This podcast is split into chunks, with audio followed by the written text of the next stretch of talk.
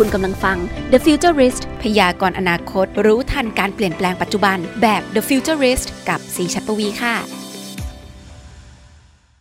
สวัสดีครับ คุณผู้ฟังทุกท่านครับ กลับมาพบกันเหมือนเดิมนะครับ กับผมพีพิรพัฒน์ใน The Futurist Podcast นะครับ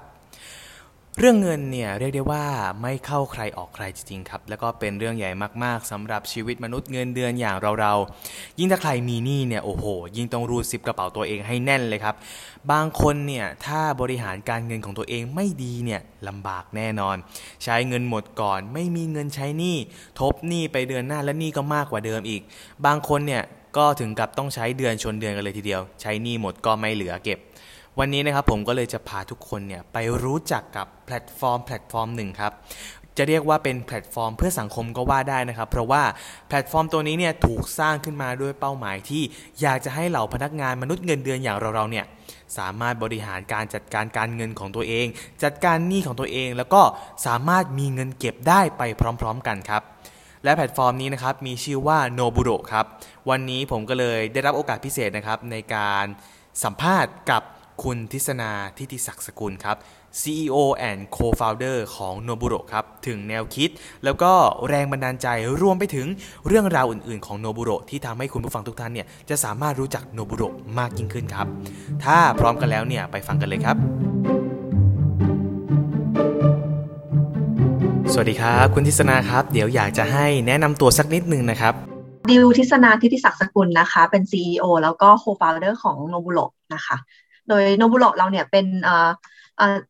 service เนาะที่ช่วยดูแลสวัสดิการด้านการเงินให้กับองค์กรนะคะหน่วยงานให้เขาสามารถดูแลการเงินกับพนักงาน ตั้งแต่ระดับได้ทุกระดับเลย ตั้งแต่ปฏิบัติการไปจนถึงระดับที่เขาเป็นทำงานในในในในตัวออฟฟิศเองอะไรอย่างเงี้ยค่ะค่ะ โดยที่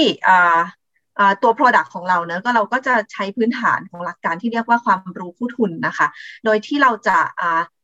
เข้าไปช่วยบริหารจัดการตั้งแต่เรื่องของหนี้สินปัญหาการเงินของพนักงงานเนอะเป็นเพื่อนคู่คิดให้เขาจนกระทั่งนำพาเขาจากการที่สามารถหลุดหนี้ได้ แล้วก็เริ่มมีเงินเก็บออมได้ในอนาคตด้วยค่ะ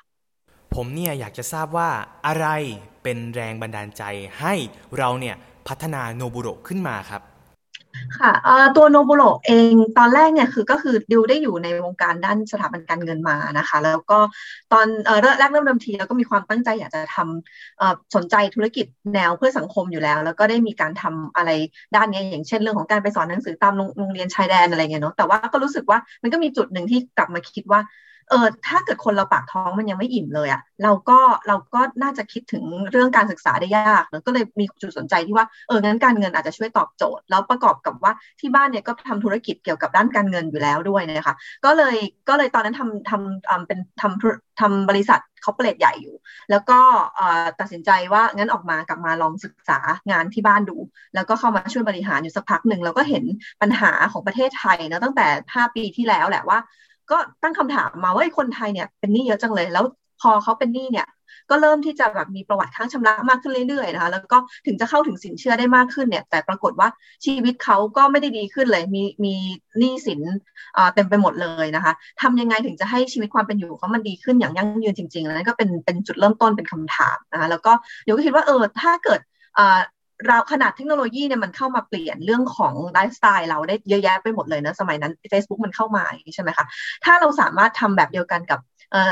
กับเรื่องของการเงินได้น่าจะดี ก็เลยเป็นจุดเริ่มต้นที่ทำให้เกิดโนบุโรขึ้นมาค่ะ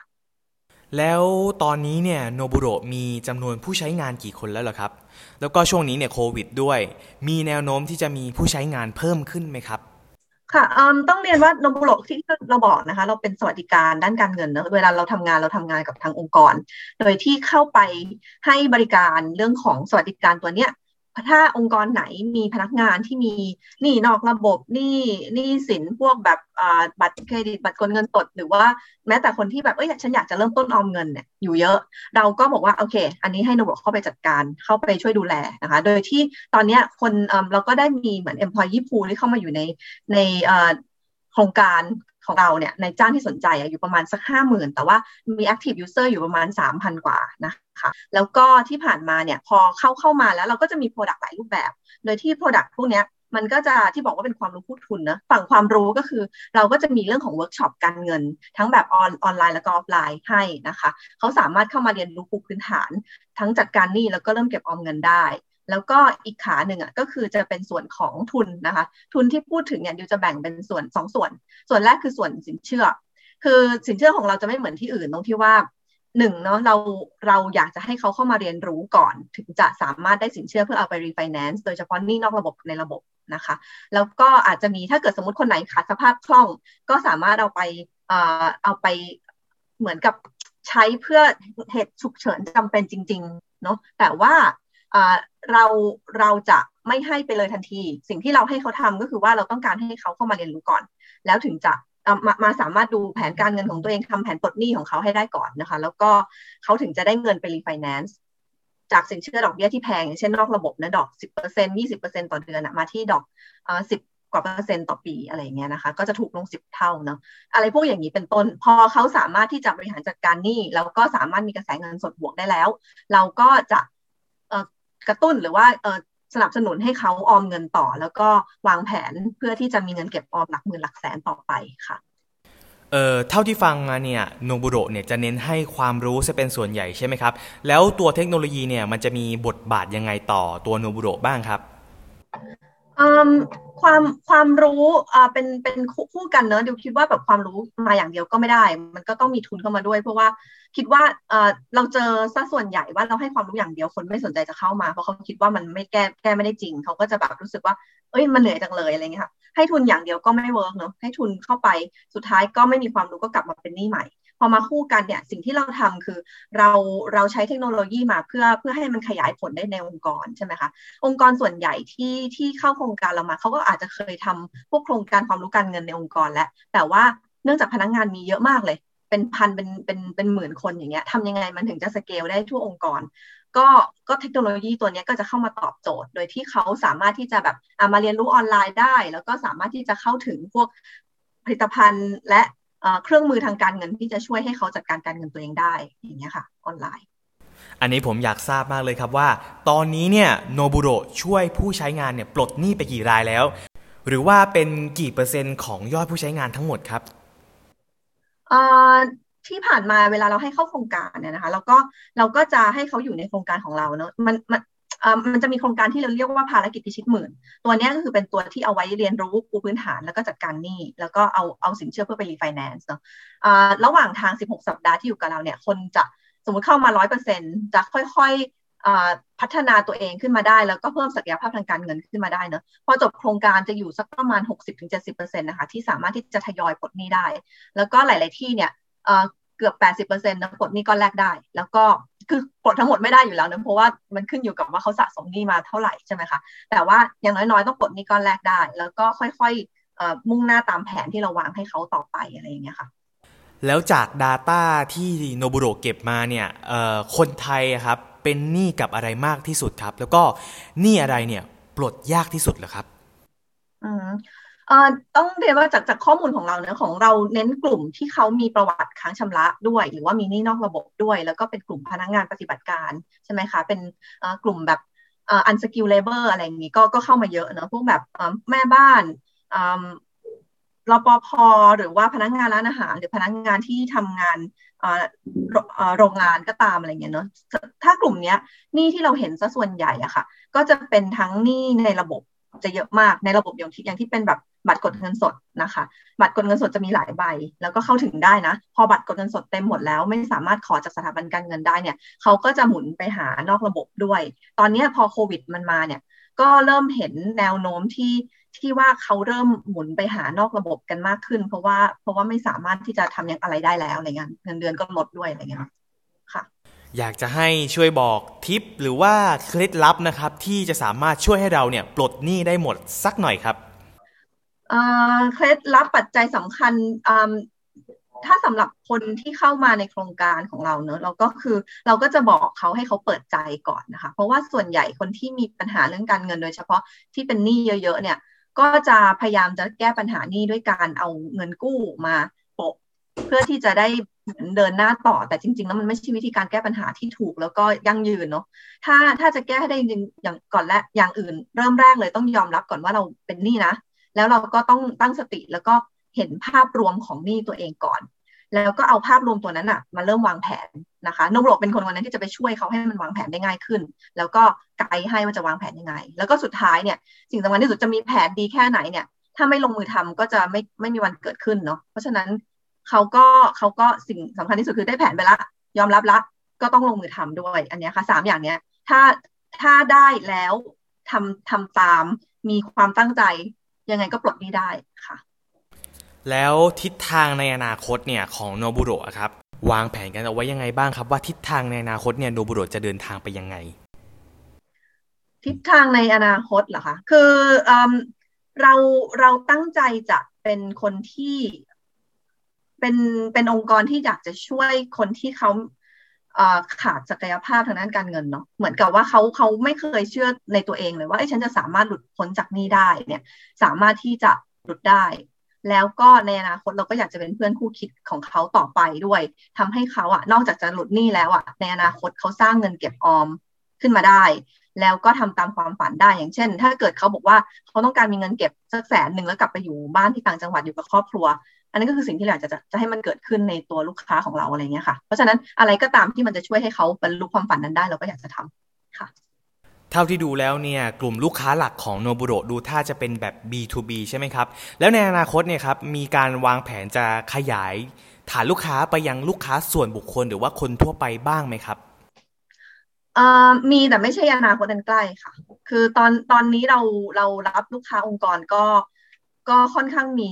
demand แล้วก็ request เข้ามาค่อนข้างเยอะเนาะโดยเฉพาะช่วงโควิด เนี่ยก็ลูกค้าองค์กรเราก็แบบติดต่อเข้ามาโตขึ้นเกือบร้อยเปอร์เซ็นต์นะคะ ภายในไม่ไม่ถึงครึ่งปีเนี่ยค่ะ เพราะว่ามีมีความเดือดร้อนมากจริง ๆ แล้วระหว่างทางเนี่ยคือเราก็อยากจะพัฒนาตัว product แล้วก็แล้วก็ให้มันตอบโจทย์แล้วเราก็เราค่อยเราค่อยสเกลออกไปในส่วนที่ส่วนที่เรายังไม่ได้โฟกัสอยู่ตอนนี้ค่ะ อ่าสุดท้ายนะครับ อยากจะฝากอะไรถึงผู้ฟังบ้างครับ ค่ะ ก็สำหรับคนที่สนใจนะคะในในในตัวแพลตฟอร์มของ Noburo นะคะ ในตัว service สวัสดิการ แล้วก็ได้ได้มีปัญหาพนักงานตอนนี้มีปัญหาเรื่องของการเงิน หรือว่าเอออยากจะให้เราเข้าไปช่วยจัดฝึกอบรม หรือช่วยดูแผนว่าจะดูแลพนักงานยังไงเนอะไม่ว่าจะเป็นทั้งการแก้หนี้หรือการเอ่อเริ่มดูซิว่ารายจ่ายไม่จำเป็นจะสามารถเก็บออมเพื่อวางแผนเกษียณได้ยังไง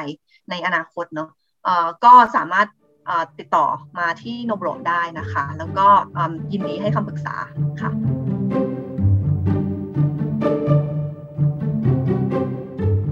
มาพบกับข่าวไอทีที่น่าสนใจรอบโลกกับช่วงโต๊ะข่าว C3 ครับ มากันที่ข่าวแรกนะครับ เรียกได้ว่า คนที่กำลังหางานอยู่ในแอปพลิเคชันอย่าง LinkedIn หรือว่า JobsDB เนี่ยคงจะเป็นแอปจัดหางานทั่วๆไปที่เราเนี่ยใช้กันอยู่แล้วใช่ไหมครับ แต่ว่านี่ต้องมารู้จักกับบริการใหม่ จาก TikTok ครับ ในการเพิ่มฟีเจอร์ ให้ตัวเองเนี่ยกลายเป็นแอปพลิเคชันที่สามารถสมัครงานได้ด้วย เออ นั่นคือบริการใหม่ครับของ TikTok ที่มีชื่อว่า TikTok Resumes ก็คือ ก็คือการอัดคลิปสั้นก็คืออัดคลิป TikTok ทั่วไปนั่นแหละครับ โชว์โปรไฟล์ของตัวเอง ก็เรียกได้ว่าเป็นเรซูเม่แบบไกลๆนั่นแหละ เพื่อสมัครงานช่วยให้ผู้ใช้นะครับ สามารถหางานได้ด้วยวิธีที่สร้างสารรค์มากขึ้น ใครมีของอะไรก็อัดตัวเองลง TikTok ได้เลย สำหรับบริการ TikTok Resumes นะครับ เป็นโครงการที่ทดลองออกแบบมาเพื่อช่วยขยายช่องทาง ในการสมัครงานให้กับผู้ใช้งาน TikTok ได้มากขึ้น ซึ่งเขานะครับได้ไปจับมือร่วมกับบริษัทจัดหางาน และบริษัทอื่นๆครับที่สนใจเฟ้นหาคนที่เพิ่งจบใหม่หรือว่านักศึกษาจบใหม่เนี่ยที่กำลังมองหางานอยู่ ไม่ว่าจะเป็น ชิโปโต Target WWE Alo Yoka Shopify เป็นต้นครับ แล้วก็อีกหลายบริษัทเลยสำหรับคนที่สนใจนะครับต้องอัดคลิปของตัวเองเป็นวิดีโอสั้น หรือว่าคลิปวิดีโอ TikTok ทั่วไปนั่นแหละครับ โชว์ skill โชว์ความคิดสร้างสรรค์ ประสบการณ์ที่มีพร้อมกับใส่แฮชแท็ก TikTok Resume ลงในแคปชั่นก่อนที่จะเผยแพร่คลิปนั้นๆด้วยนะครับ อย่าลืมอันนี้สำคัญมากๆ เพราะว่า ผู้ประกอบการหรือบริษัทที่สนใจเนี่ยเขาจะเข้ามาดูวิดีโอของเราผ่านการคลิกในแฮชแท็ก TikTok Resume นั่นเองครับ หรือว่าอีกหนึ่งช่องทางเลยก็คือเข้าไปที่ www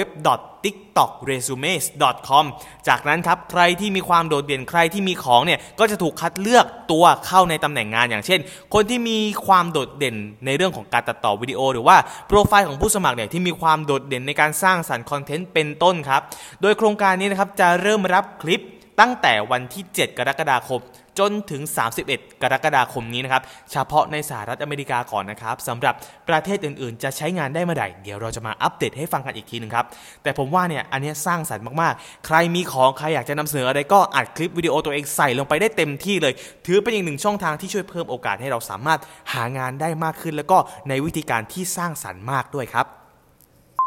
ข่าวต่อมาครับ เดี๋ยวเราจะไปดูที่ทางฝั่งประเทศเบลเยียมกันบ้างดีกว่าครับ ที่รัฐสภาประเทศเบลเยียมครับเขาเอาจริงเอาจังมาก มีการติดตั้ง AI ครับในสภาเนี่ย จับที่หน้าสอสอเลยว่า ใครเล่นโทรศัพท์นานเกินไป หาก AI จับได้เนี่ยเขาก็จะทำการแฉลงออนไลน์ทันที เรียกได้ว่าเขาเอาจริงเอาจังสุดๆเลยนะครับ เพราะว่าอืมสอสอเนี่ยเขาก็เลือกมาจากประชาชนใช่ไหมล่ะประชาชนก็คาดหวังให้สอสอเนี่ยสามารถทำงาน และรับรู้ปัญหาของประชาชนได้เต็มที่ ดังนั้นเนี่ยเวลาประชุมเนี่ยก็ตั้งใจฟังกันหน่อยครับสอสอใครคนไหนเนี่ยไม่ได้ตั้งใจฟังหรือว่าเล่นโทรศัพท์มือถือของตัวเองนานจนเกินไป ถูกโทรศัพท์มือถือเนี่ยดึงความสนใจจากการประชุมไปเตรียมตัวไว้ได้เลยครับ เพราะว่าในรัฐสภาของเบลเยียมนะครับเขาจะมีการไลฟ์สดการประชุมสภาทุกๆ ครั้งลงใน YouTube ครับ และทีเด็ดมันอยู่ตรงนี้ครับตัวกล้องนะครับที่เขาใช้ในการถ่ายทอดไลฟ์สดเนี่ยเขามีการติดตั้งตัว AI ครับ และ ตัวระบบ Face Recognition ที่ใบหน้าของสสทุกคนที่เข้าร่วมประชุมสภาในทุกๆ ครั้ง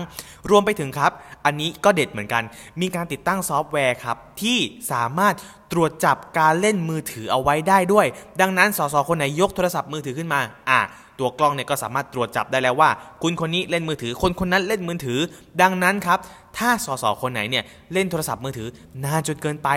ตัว AI ครับก็จะทำการแคปภาพแล้วก็วิดีโอได้ด้วย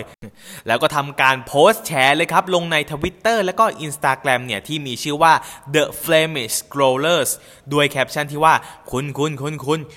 ช่วยกลับมาโฟกัสที่การประชุมหน่อยครับ แล้วก็ทำการแท็กเจ้าตัวให้รู้ไปเลยว่าเนี่ยอู้งานนะ ตั้งใจประชุมหน่อย กลับมาโฟกัสที่การประชุมหน่อย เออ ถือว่าดีมากๆเลยนะครับ เพราะว่าประชาชนเนี่ยจะได้รู้กันไปเลยว่าสสคนไหนตั้งใจประชุมตั้งใจทำงานบ้าง คนไหนไม่ตั้งใจทำงานบ้าง อยากจะให้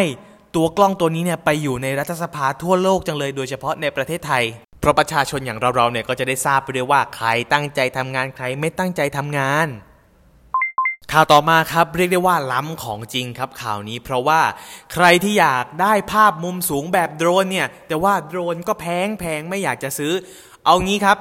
ในอนาคตจะเร็วหรือจะช้าอันนี้ต้องแล้วแต่ผู้ผลิตด้วยนะครับ เพราะว่าเราอาจจะไม่ต้องซื้อโดรน เพื่อถ่ายภาพมุมสูงอีกต่อไป เพราะว่าโทรศัพท์มือถือในอนาคต อาจจะมีโดรนติดมาด้วย เพื่อให้เราสามารถถ่ายภาพมุมสูงได้อ่าล้ำไหมล่ะครับ ซึ่งแนวคิดนี้นะครับมาจาก vivo ครับเขาได้ปิ๊งไอเดียขึ้นมาว่า จะติดโดรนจิ๋วมาในโทรศัพท์มือถือด้วย แล้วก็ตอนนี้นะครับทาง vivo ได้จดสิทธิบัตรแนวคิดนี้เอาไว้เรียบร้อยแล้วด้วย กันเอาไว้ไม่ให้ใครเอาไปผลิตได้ครับ ซึ่งซึ่งเขาจะทำออกมาได้จริงไหมก็ไม่รู้นะครับ แต่ว่าตัวข้อมูลทางสิทธิบัตรของ vivo ที่ได้จดเอาไว้เนี่ยเขาบอกว่าไอเดียของเขาง่ายมากเขาบอกว่าในทางวิศวกรรมเนี่ยดูดูแล้วเนี่ยทำได้จริงเลยไม่ยาก เพราะว่าตัวโดรนนะครับเป็นแบบสไลด์เอาไว้ด้านบนมือถือทำให้เราเนี่ยจะใช้งานเมื่อไหร่ก็สามารถดึงออกมาได้ตามต้องการเลยครับเออมันก็จะเป็นแบบ manual manual หน่อยๆเนอะอยากจะใช้โดรนก็อะดึงออกมาจากบนมือถือ ซึ่งฟังมาถึงตรงนี้แล้วเนี่ยหลายๆคนอาจจะสงสัยว่าเฮ้ยโดรนมันจะออกมาหน้าตาเป็นยังไงวะ เขาบอกว่าโดรนนะครับจะเป็นโดรนแบบจิ๋ว4 ใบพัด มาพร้อมกับเซ็นเซอร์อินฟราเรด3ตัว ตัวกล้องนะครับมี 2 ตัวแล้วก็แบตเตอรี่แยกจากมือถือด้วย ตัวกล้องนะครับกล้องหนึ่งเนี่ยจะอยู่ด้านล่างของโดรน ติดกับมือถือก็จะกลายเป็นกล้องหลังครับ ส่วนอีกตัวหนึ่งเนี่ยจะอยู่ด้านหน้า ซึ่งทั้งหมดนี่นะครับจะทำงานร่วมกันเพื่อนำทาง และป้องกันไม่ให้โดรนนะครับเกิดอุบัติเหตุเกิดการเฉี่ยวชนสิ่งกีดขวางต่างๆ ซึ่ง ซึ่งต้องบอกเลยว่าภาพดีไซน์ที่เขาได้จดสิทธิบัตรเอาไว้เนี่ยโอ้โห ดูล้ำเลยทีเดียวครับ ยิ่งโดรนสมัยนี้เนี่ยพัฒนาได้ไวมาก แล้วก็สามารถทำให้มีขนาดที่เล็กลง ส่วนตัวกล้องก็ไม่น่าเป็นห่วงครับ ผมว่าชัดแน่นอน แต่ว่าปัญหาก็คือพื้นที่ส่วนหนึ่งของมือถือเนี่ยมันจะถูกแบ่งไปใช้กับโดรนนั่นเองทำให้ชิ้นส่วนของโทรศัพท์มือถือส่วนต่างๆเนี่ยก็อาจจะเล็กลงตามไปด้วย นั่นจึงส่งผลให้สเปคของมือถือเนี่ยอาจจะไม่ได้แบบเร็วแรงขนาดนั้นนะครับ และที่สำคัญส่วนที่ใหญ่ที่สุดของโทรศัพท์มือถือคือแบตเตอรี่ครับก็จะถูกบังคับให้มีขนาดเล็กลงไปด้วยเพราะไอ้ตัวโดรนด้านบนเนี่ยมันจะมากินพื้นที่ลงไปนั่นเอง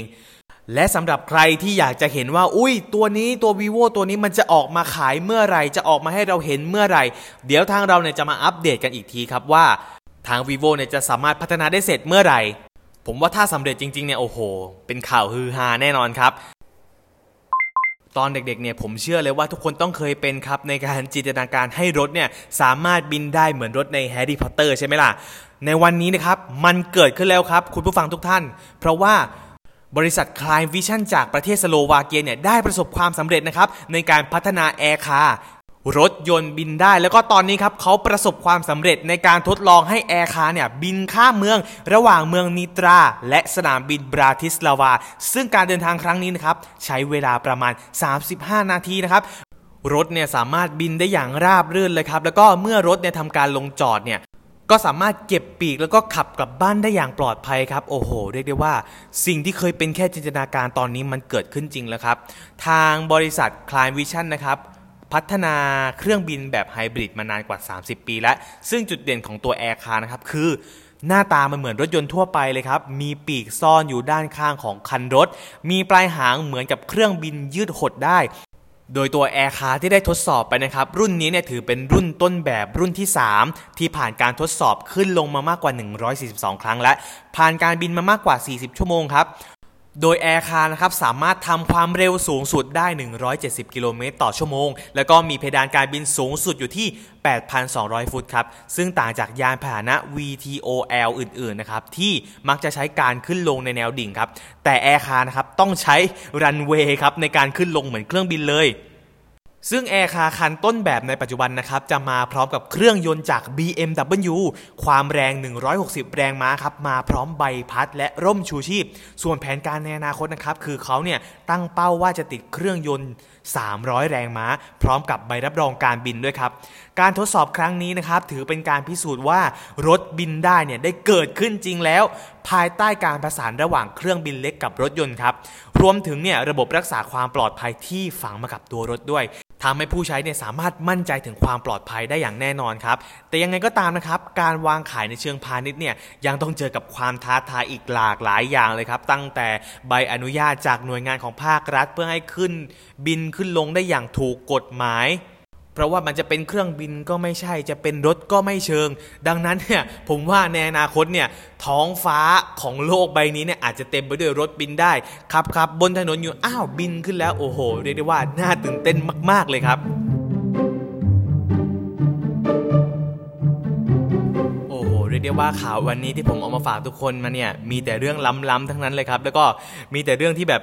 เคยเป็นแต่จินตนาการของมนุษย์เราในอดีตนะครับ ไม่น่าเชื่อว่าในปัจจุบันเนี่ยมันจะสามารถเกิดขึ้นจริงได้แล้วนะครับ และนี่นะครับคือทั้งหมดของ The Futurist ในสัปดาห์นี้นะครับ ในสัปดาห์หน้าจะมีอะไรที่น่าสนใจจะมีอะไรล้ำๆมาฝากกันอีก ก็อย่าลืมติดตามใน The Futurist ตอนต่อไปนะครับ ท่านสามารถฟังแบบสดๆได้นะครับ ที่ FM 89.5 วิทยุราชมงคลครับ หรือว่าถ้าเกิดว่าใครฟังแบบสดๆ ไม่ทันนะครับ ก็สามารถหาฟังย้อนหลังได้ครับ ที่ c m e a g a i n Podcast ในทุกๆ ช่องทางเลยครับ ไม่ว่าจะเป็น Apple Podcast Spotify หรือว่า SoundCloud ครับสำหรับวันนี้นะครับ ผมต้องขอตัวลาไปก่อนแล้วเจอกันใหม่สัปดาห์หน้านะครับ สวัสดีครับ และคุณสามารถกลับมาติดตามฟังพอดแคสต์ดีๆที่ช่วยพยากรณ์อนาคต รู้ทันการเปลี่ยนแปลงปัจจุบันแบบ The Futurist ให้ทะยานสู่โลกอนาคตได้อย่างก้าวหน้าและมั่นคงนะคะสำหรับวันนี้ สวัสดีค่ะ